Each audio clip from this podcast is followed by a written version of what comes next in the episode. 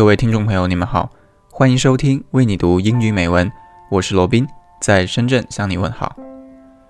最近我重新读起了史铁生先生的著作《我与地坛》，沉浸在史铁生的文字中，去品味他对于生活、写作和世间万物的思考。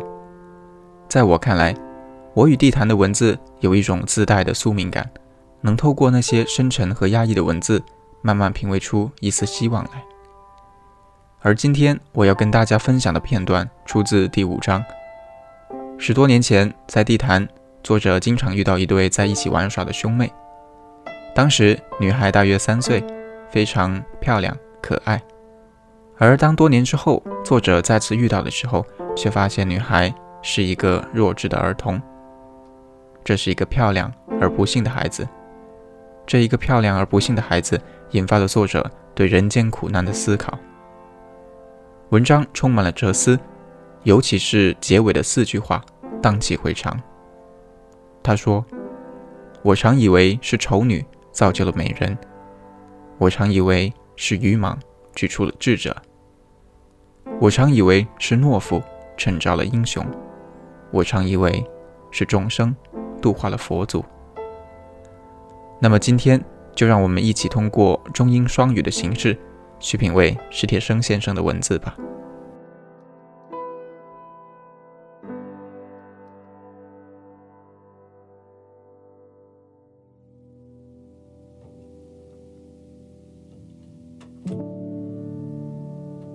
Who can actually comprehend the world?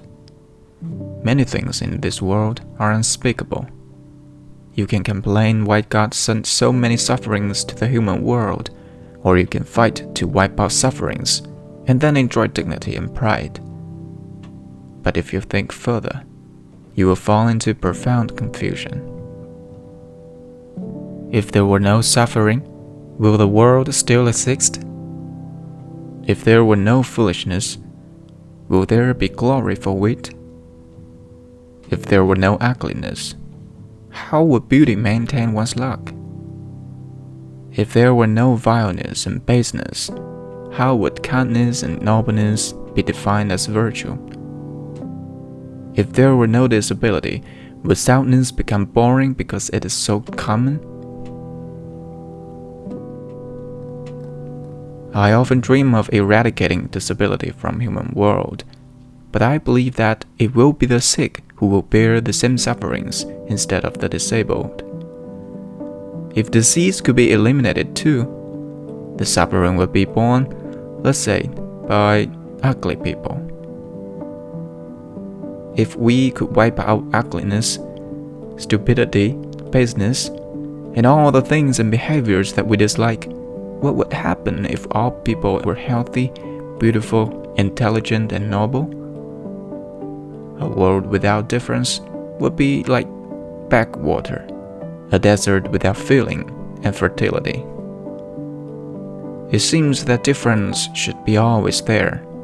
Suffering, it seems, must be accepted. All human drama needs it, and existence itself needs it. It seems like God was right again. And here lies the most desperate conclusion of all. Who would take the role of suffering? Who would embody happiness, pride, and joy. Just leave it to coincidence without any reason. So far as fate is concerned, do not mention justice. Then, where is the salvation of all misfortune? If wisdom and comprehension can lead us to salvation, can all people acquire such wisdom and comprehension?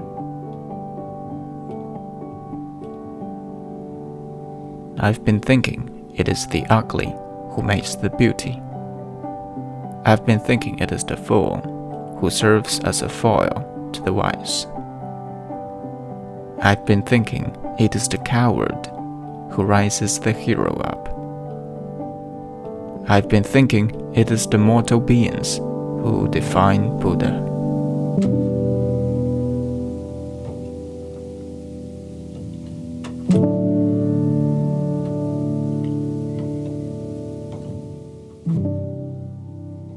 谁又能把这世界想个明白呢？世上的很多事是不堪说的，你可以抱怨上帝何以要将诸多苦难给这人间，你也可以为消灭种种苦难而奋斗，并为此享有崇高与骄傲。但只要你再多想一步，你就会坠入深深的迷茫了。假如世界上没有了苦难，世界还能够存在吗？要是没有了愚钝、机智，还有什么光荣呢？要是没有了丑陋、漂亮，又怎么维系自己的幸运？要是没有了恶劣和卑下，善良和高尚，又将如何界定自己？又如何成为美德呢？要是没有了残疾，健全。会否因其司空见惯而变得烦腻和乏味呢？我常梦想着在人间彻底消灭残疾，但可以相信，那时将有患病者代替残疾人去承受同样的苦难。如果能够把疾病也全数消灭，那么这份苦难又将由，比如说相貌丑陋的人去承担了。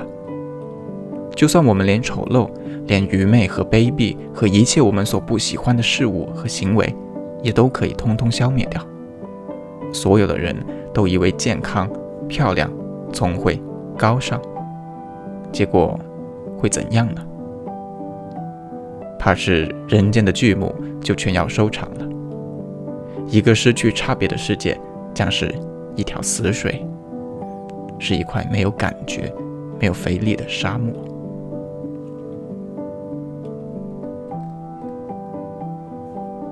看来差别永远是要有的。看来只好接受苦难。人类的全部剧目需要它，存在的本身需要它。看来上帝又一次对了。于是就有一个最令人绝望的结论等在这里：由谁去充任那些苦难的角色？又有谁？去体现这世间的幸福、骄傲和快乐，只好听凭偶然，是没有道理好讲的。就命运而言，修论公道。那么，一切不幸命运的救赎之路在哪里呢？设若智慧的悟性可以引领我们去找到救赎之路，难道？所有的人都能够获得这样的智慧和悟性吗？我常以为是丑女造就了美人，我常以为是愚盲举出了智者，我常以为是懦夫征召了英雄，我常以为是众生度化了佛祖。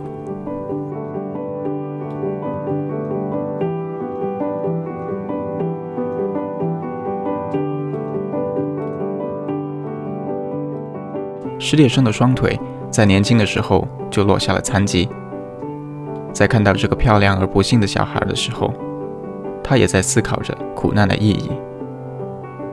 史铁生是不幸的，他再也不能奔跑、跳跃，不能像健全人一样行走。而同时，史铁生也是幸运的，他的智慧和悟性就是他的救赎之路。